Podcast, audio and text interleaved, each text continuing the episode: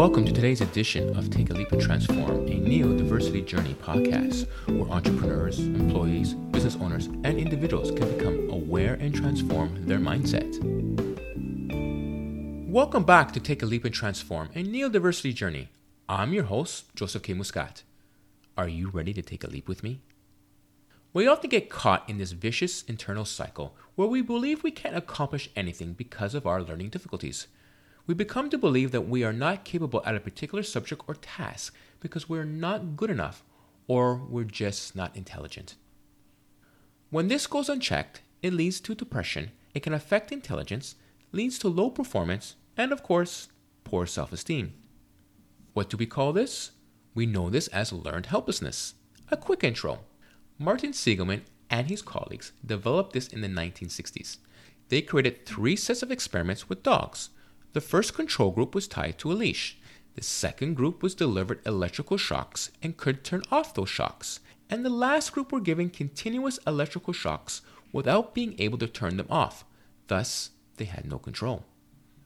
The second group quickly learned to shut off the shocks, and the third group learned to painfully accept the shocks. In a second experiment, they had to cross over to the other side, where the shocks would stop. The first and second group quickly crossed over to escape the shocks.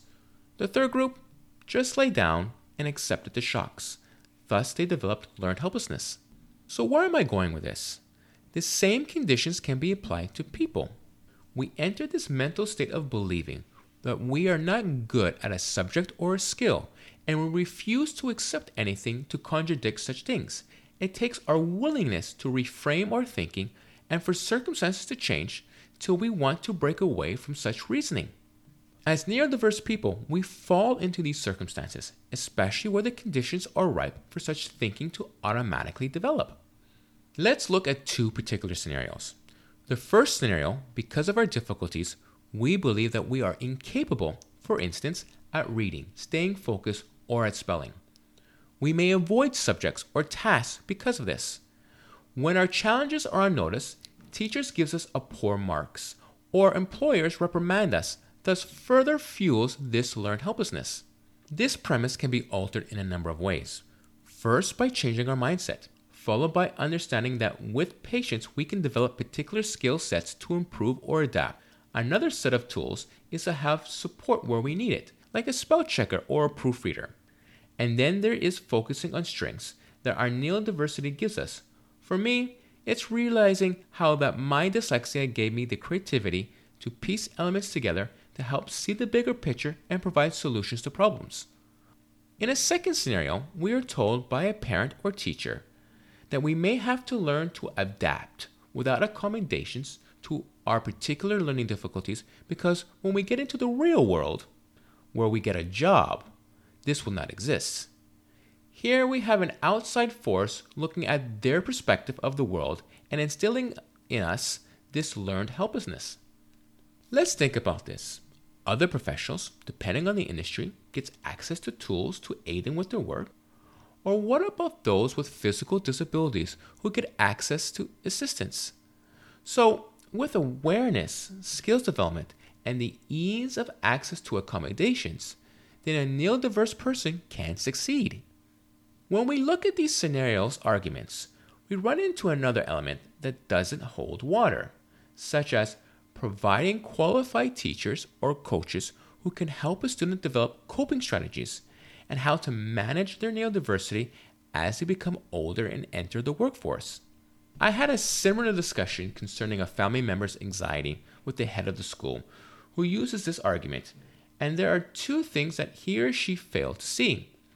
The first was their unwillingness to recognize and accept the anxiety. The other was not providing both the resources and environment where the student could learn to manage their anxiety. Once again, creating a learned helplessness situation.